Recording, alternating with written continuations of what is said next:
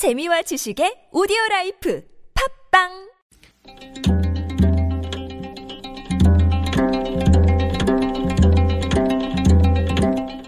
한문학자 장유승의 길에서 만난 고전.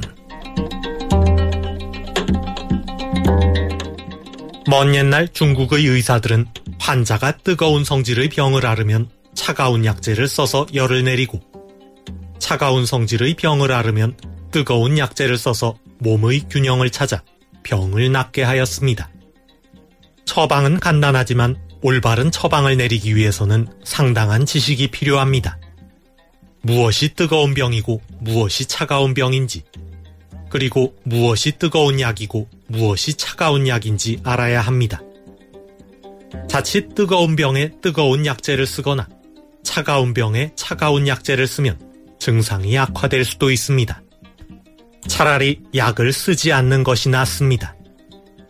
그래서 중국 속담에 병이 있어도 치료하지 않으면 중간 가는 의사는 될 수 있다는 말이 있습니다.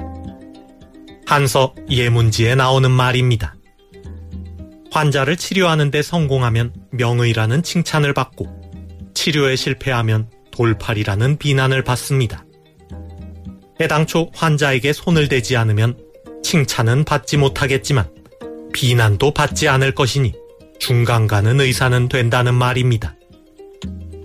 그렇지만 의사의 사명은 환자를 치료하는 것입니다. 돌팔이라는 비난이 두렵다고 아예 진료를 포기하면 결코 의사라고 할 수 없습니다. 실패가 두렵다고 시작조차 하지 않는다면 그것으로 이미 실패한 것이나 다름없습니다.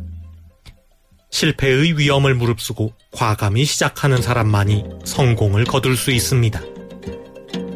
새 정부 출범 열흘이 지난 가운데 사회 각 분야에서 정부의 개혁 의지가 시험대에 오르고 있습니다. 중간으로 만족하겠다고 마음먹는 순간 개혁은 실패입니다.